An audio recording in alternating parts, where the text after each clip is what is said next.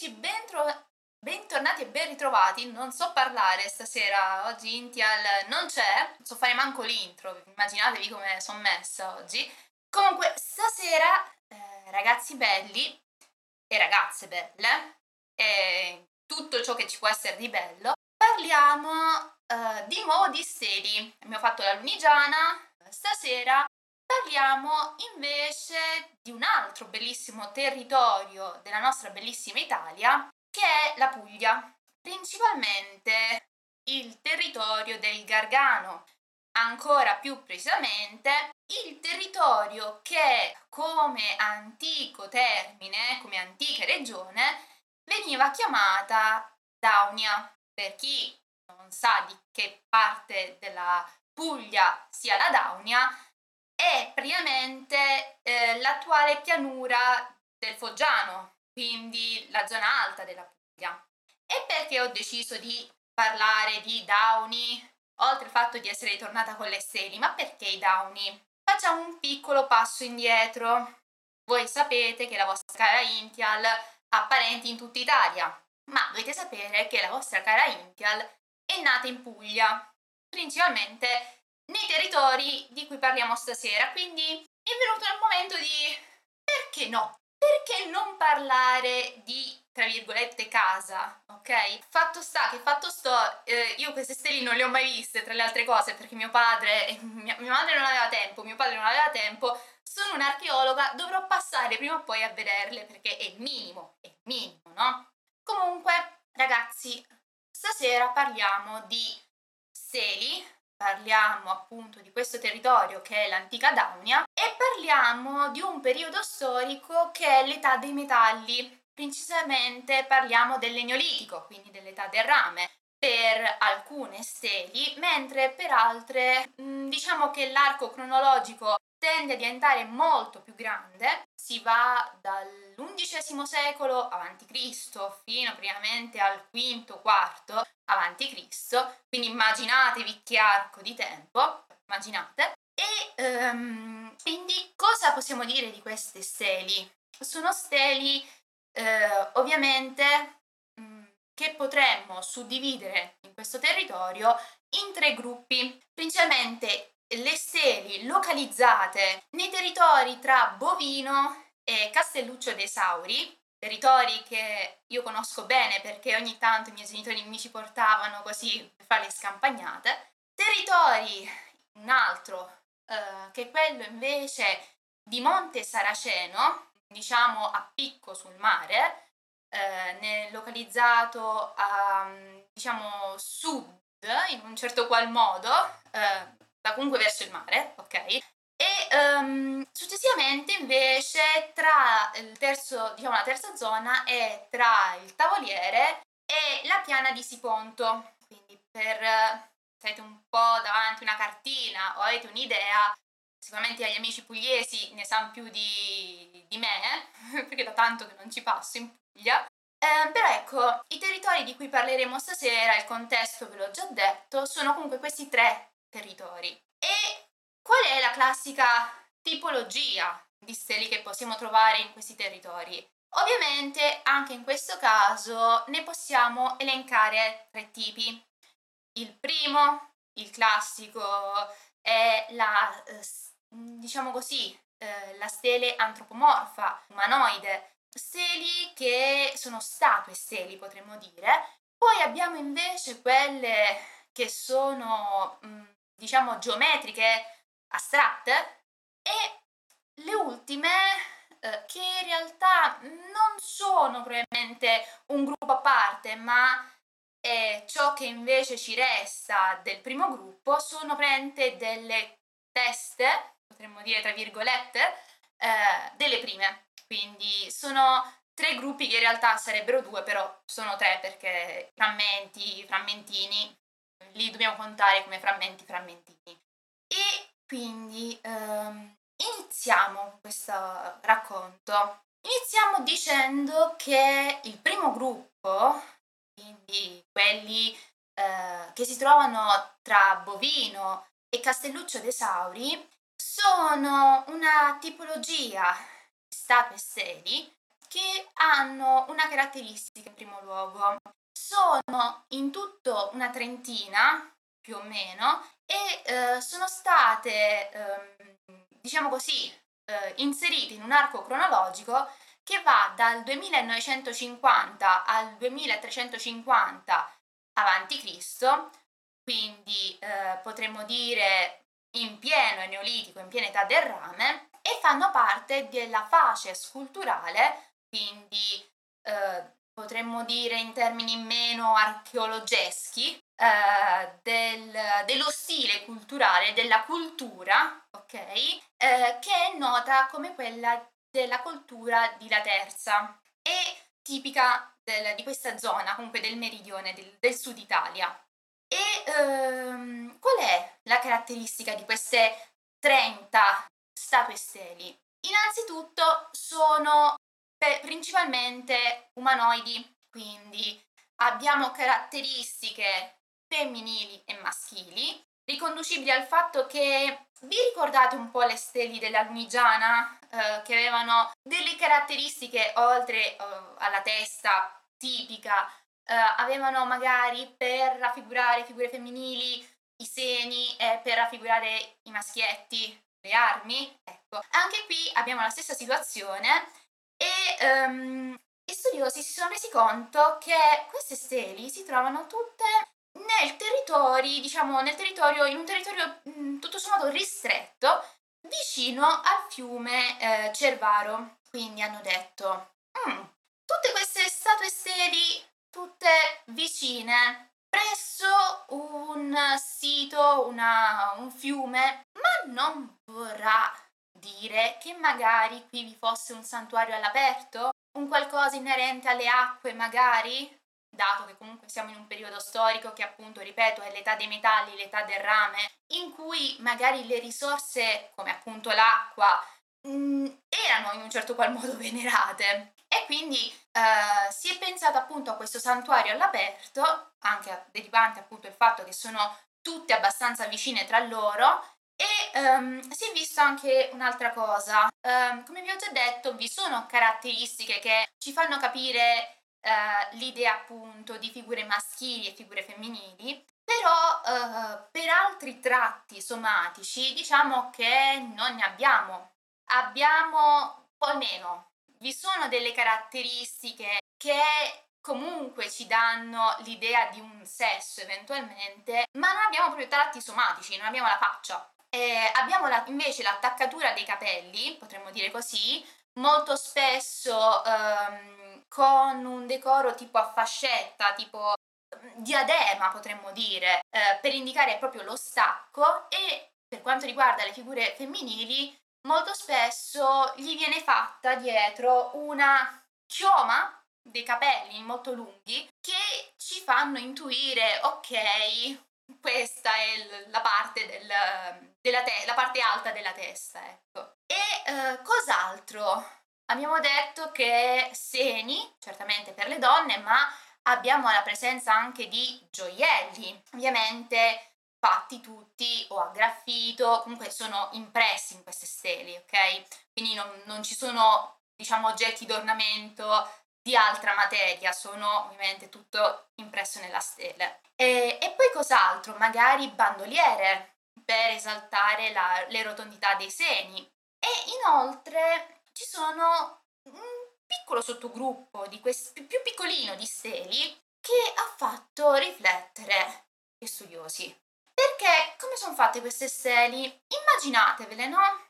Costruzione, pietra locale e alla sommità non hanno una bandoliera, un qualcosa, cioè una bandoliera, una fascia, un diadema, scusate, per far capire il distacco, ma diciamo, viene lavorata la parte superiore di queste steli a modo tale da creare un qualcosa di simile a due corna, tipo due spunzoni. E questo ha fatto pensare, hmm, interessante, potrebbe essere magari, dato che comunque ci sono delle cose simili in Francia, soprattutto, ripeto, in Francia meridionale, sottolineo questo fatto, qualcosa di simile, magari sempre a scopo religioso, ehm, appunto simile alle Dessert, Desses, Cornus, non lo so come si dice, comunque ha queste figure con le corna presenti in Francia meridionale e quindi vi sono stati fatti comunque degli studi per cercare di capire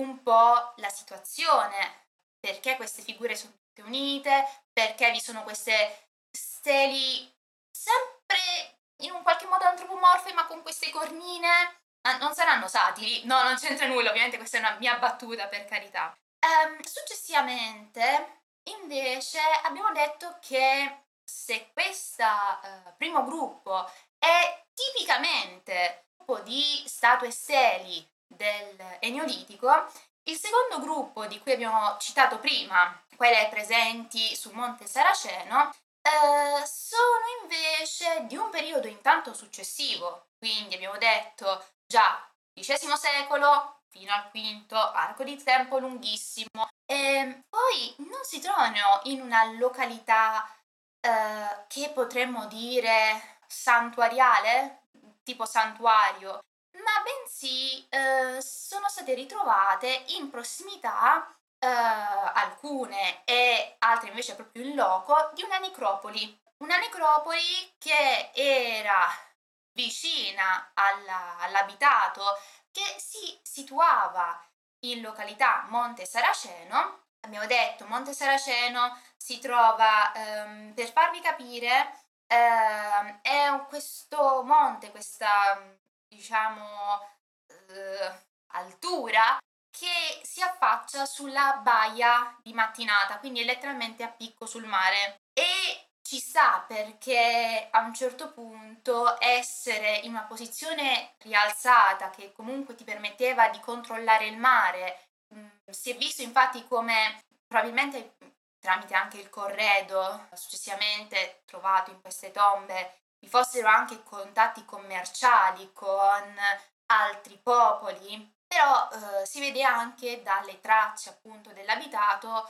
come l'idea di essere su un'altura, picco sul mare, non fosse una cattiva idea perché una parte dell'abitato ha tracce di una fortificazione, di una palizzata lignea, ovviamente artificiale, però l'altra parte era difesa, quindi e c'era il controllo sulle acque, quindi GG. E, ehm, e quindi cosa possiamo dire? Possiamo dire che in questo caso le steli presenti eh, su questo monte, Monte Saraceno, sono eh, innanzitutto di varie tipologie. Eh, va detto che ehm, gli studiosi che hanno avuto modo di averle, tra virgolette, in mano, si sono resi conto che erano fatti in uh, calcare locale eh, e si è visto come a tutti gli effetti uh, fossero, potremmo dire così, in un qualche modo segnacoli, ma non segnacoli ovviamente di cittadino per cittadino, bensì magari un qualcosa, monumenti funebri per magari singoli individui di un certo rilievo o magari per indicare, diciamo così, fondatori di clan o comunque figure appunto di spicco. Si vede inoltre come le tombe, eh, se l'abitato, se l'abitato ci restano principalmente buche di palo, appunto derivanti dalla palizzata ligna o magari canalette per gli scoli. Um, vediamo invece che, e mettete così, ok? Su questo monte, ripeto, vi era sia l'abitato che la necropoli, quindi erano comunque vicine come situazioni eh, archeologiche, come contesti, come siti archeologici, si vede come invece per quanto riguarda la necropoli eh, vi fosse una situazione eh, in cui innanzitutto i defunti eh, venivano a essere inumati in fosse scavate nella pietra eh, con non un taglio perfetto ovviamente, ma con un taglio che poteva essere rettangolare, ovale, tronco coinoidale, quindi comunque si doveva, oh, e, e, pietra, era pietra, eh, quindi non, non, era terreno, era un po' più difficile lavorarla. E uh, si è visto come uh, oltre a queste inumazioni in roccia vi erano anche lastre eh, grossolanamente sbozzate eh, per ricoprire poi la tomba e ehm, che veniva ricopri- eh, ricoperta eh, dopo aver gettato sul defunto un, quello che gli archeologi chiamano riempimento, eh, quindi una copertura appunto sul defunto di eh, tipo ghiaia, sassi, proprio buttati sul defunto e sul corredo a mo' di coperta in un certo qual modo. Ovviamente posso presumere anche per in qualche modo eh, attutire l'odore, in qualche modo la putrefazione non è propriamente il top e mh, mm, immaginatevi appunto eh, si vede come l'abitato dei corredi, eh, l'abitato fosse un abitato ricco, vi sono spilloni, eh, vi sono fibule e si vede come è un abitato, anche grazie alla necropoli, eh, che ha un anche lungo arco di vita perché le prime tombe, le prime sepolture, che non vi ho detto, ma ve lo dico ora, non sono singole, sono, eh, diciamo, sono plurime, vi sono più eh, individui sepolti nella stessa tomba di varie età, compresi i neonati, cosa molto importante perché di solito i neonati venivano seppelliti o in altre zone o eh, magari c'era la tradizione di seppellirli sotto le case, altre culture avevano, altre civiltà avevano questa tradizione, qui invece dagli anziani agli infanti vengono seppelliti in queste nicchie, potremmo dire, eh, nel, nella pietra.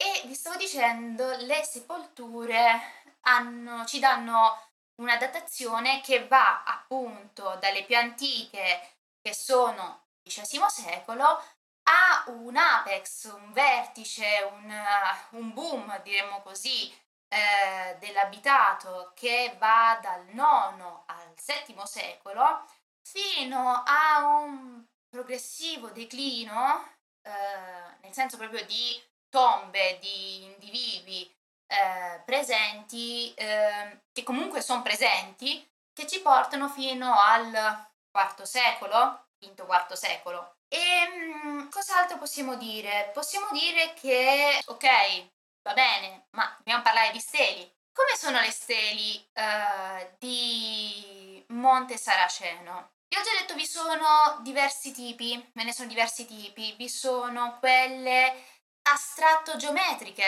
in cui mh, sono appunto steli, non sono uh, statue steli, non vi è nulla di umanoide, potremmo definirlo così, e sono quelle che vanno per la maggiore. Abbiamo, si è fatto un calcolo, si hanno circa 332 monumenti lapidei, vanno per la maggiore quelle appunto astratto geometriche che sono 257, quindi fatevi un calcolo. Mentre quelle con fattezze umanoidi, in certo qual modo, eh, sono circa eh, 75 di cui principalmente abbiamo le, le teste. Come detto prima, eh, purtroppo vengono contate eh, come elementi diversi, ma alla fine sono due le vere, la, la scissione umanoide e non umanoide, astratto, umano, ok? E, ehm,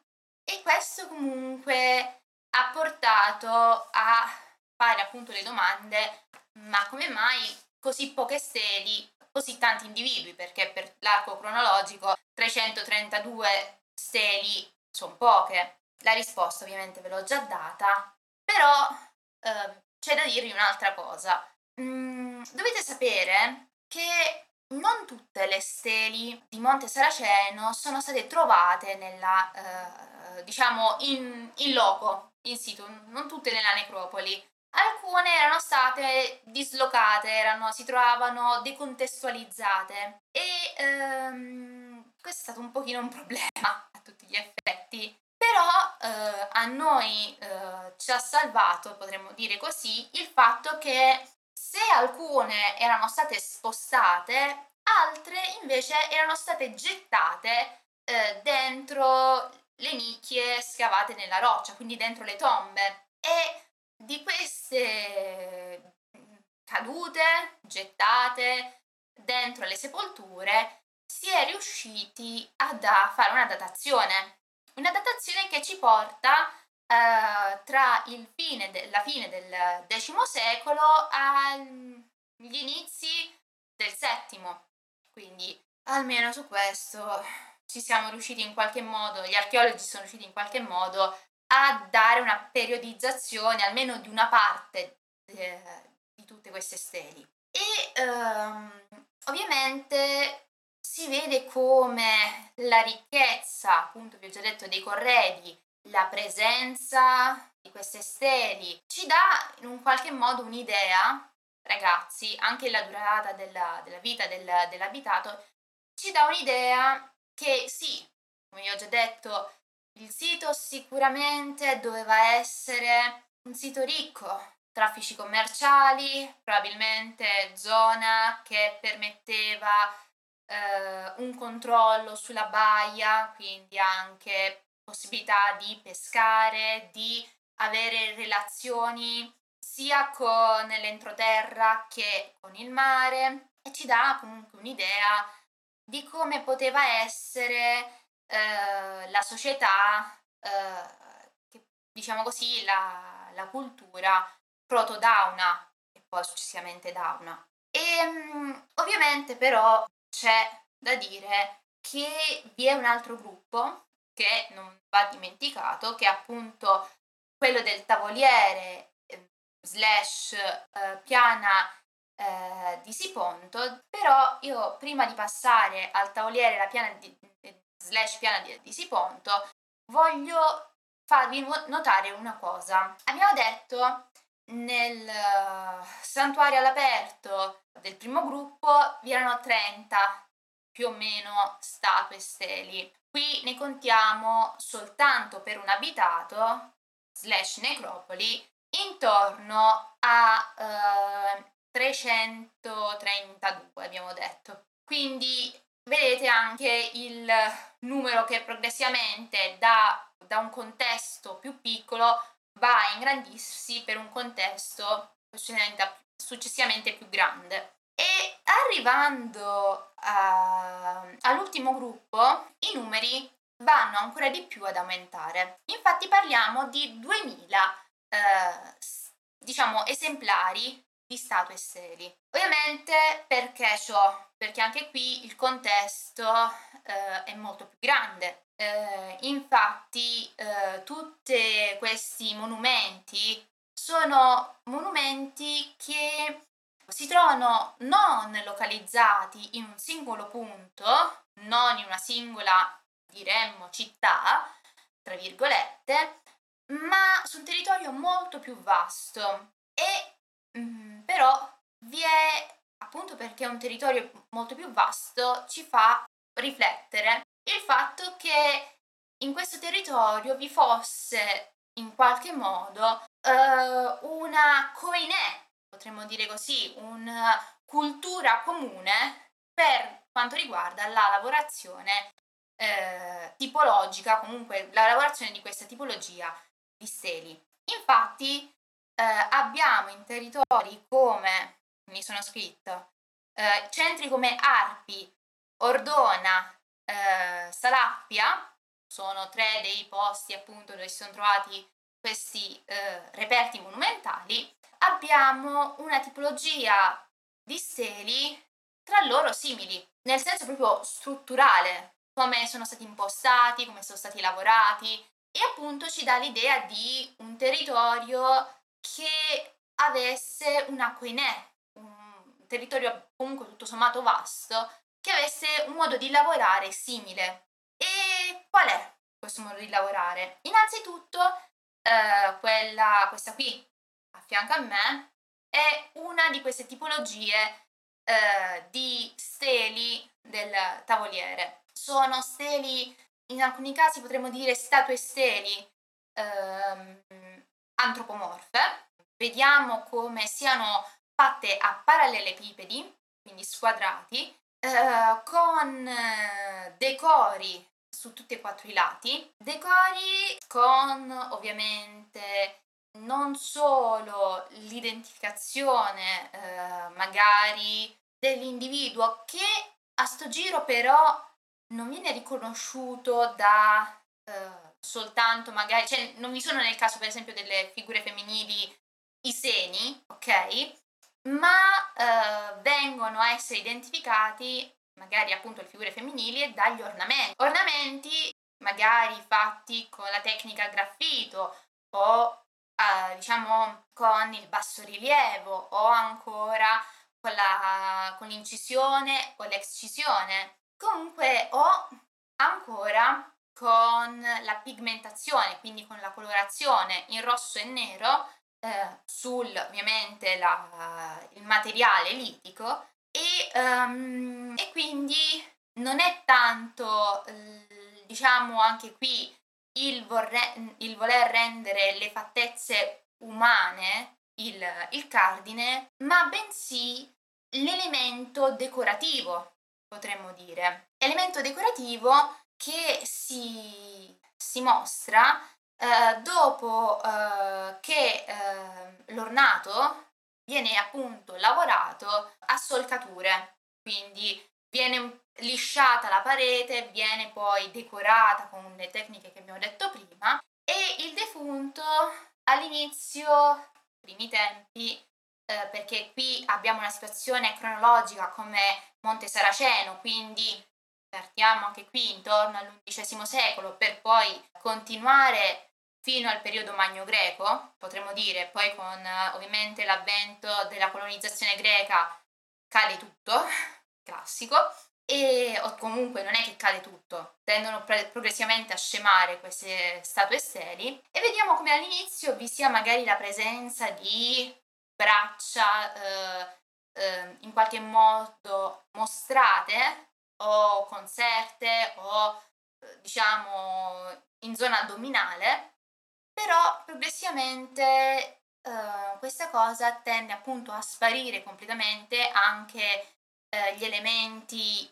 proprio tutto ciò che può essere pensato come ehm, figura umana tende progressivamente, progressivamente a eh, sparire e invece rimane principalmente il decoro. Quindi che tipo tra le altre cose di decoro? Vi sono due tipologie di queste steli del tavoliere. Le prime appunto sono definite con il termine di steli eh, orname- eh, ornamentali, quindi le prime sono ornamentali, eh, steli ad ornamenti. Le seconde invece sono steli armate. Cosa vi fa pensare ciò? L'idea è, potrebbe essere letta così. Eh, le prime femminili, le seconde maschili. Certamente è valida come idea, molto spesso è così e direi 90% è così, ma dato che stiamo andando incontro a un periodo in cui anche altre civiltà, del, diciamo altri popoli italici si stanno sviluppando nell'arte del, della lavorazione della pietra per quanto riguarda eh, elementi monumentali, litici, appunto steli, statue, eccetera, eccetera, vi voglio dare un'altra mia interpretazione, ok? Questa è un'interpretazione, eh, sicuramente i miei colleghi che sapranno meglio di me mi diranno stai zitta capra perché è una cavolata, lo so, ma è un'idea, mi è venuta in mente quindi la dico, ok? Abbiate pazienza.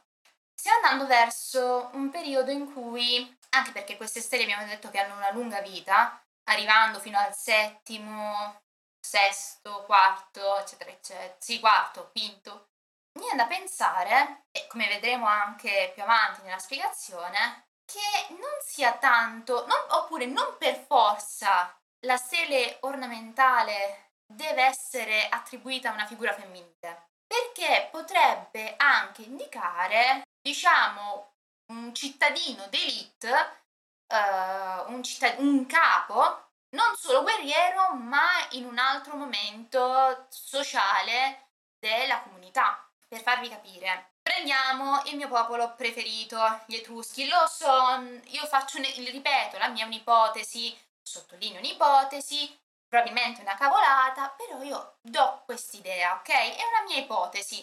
Fino, quindi prendetela con le pinze. Però sappiamo che ehm, i cittadini c'era ovviamente il voler mostrare se stessi come guerrieri, ma anche come facenti parte di un'elite guerriera, sì, certamente, ma anche elite economicamente messa bene. Quindi l'idea di eh, drappi che ricordano vesti importanti, gioielli, non mi sembra poi tanto assurdo, ecco, ripeto, eh, anche l'idea che siano femminili può essere sempre riconducibile a, a questa idea che ho io, cioè li, per me l'idea di ha un gioiello equivale a dire per forza essere donna, non, questo che voglio dire è, que- è questo, non, non, da, non diamo per scontato che se hanno una collana, tra virgolette, siano automaticamente donne. Ecco, detto in breve era questo. Comunque, um, e con ovviamente l'andare a perdersi del, del um, concetto di uh, elementi fisici, uh, proprio intesi come biologici, quindi magari appunto mh, arti, già abbiamo detto che tratti somatici della faccia non ne avevano, vediamo come invece uh, gran parte di queste steli uh, del tavoliere, slash appunto uh, della piana di Siponto, tendano a diventare steli che oltre alle armi, che oltre a magari collane, eccetera, eccetera, iniziano a parlare di sé, iniziano a parlare dell'individuo che rappresentano, eh, dell'individuo che ha eh, una vita come magari marinaio o comunque ha avuto modo a che fare con il mare, quindi magari vi è la raffigurazione di una barca, vi è la raffigurazione di uno scudo gigantesco.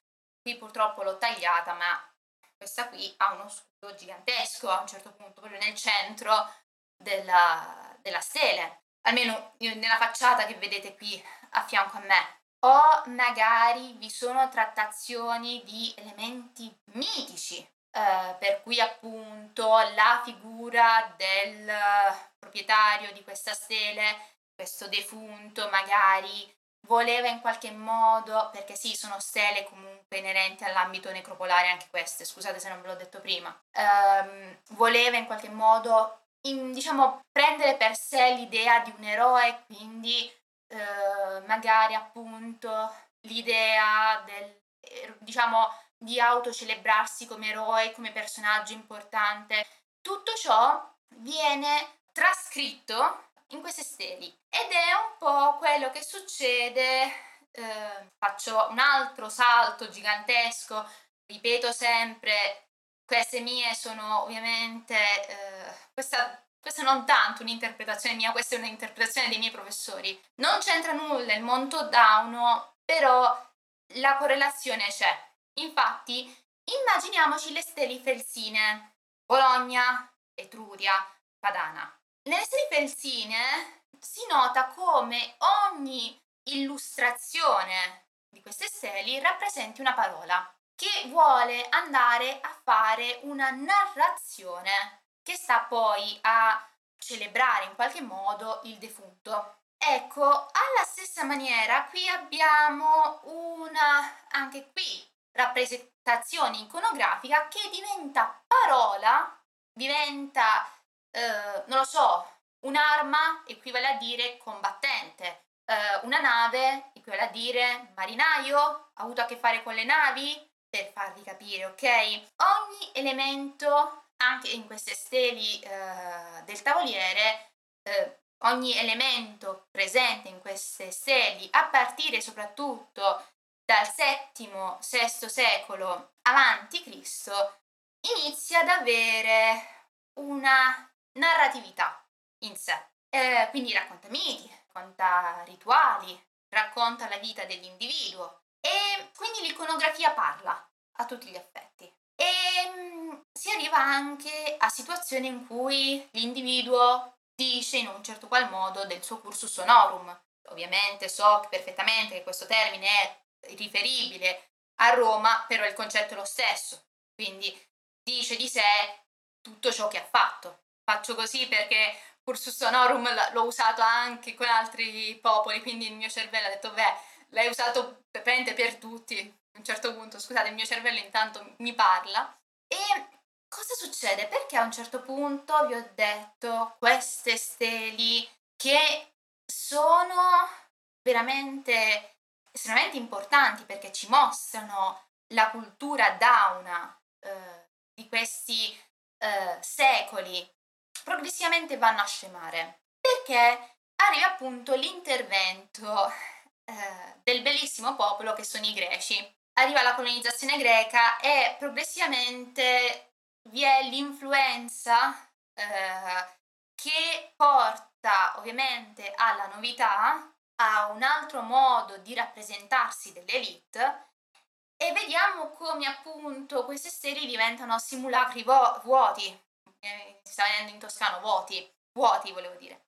E quindi anche il modo di, eh, per esempio anche in questo periodo anche la ceramica dauna perde il suo valore a favore delle ceramiche greche. Quindi vi è proprio un dimentichiamoci del vecchiume nostrano, accettiamo invece eh, l'idea eh, che ci viene data nuova di questo popolo che appunto sono i greci e quindi vi è la perdita di questa tradizione, di queste steli. Ora, questi sono i lavori che praticamente studiosi ci hanno messo sopra, ci hanno ragionato. Io vi dico una cosa, io devo tornare, devo tornare a Foggia per vedere le stelle perché sono molto curiosa, soprattutto per di queste qui, appunto di queste ultime, perché vi ho detto sono uh, decorate su tutti e quattro i lati.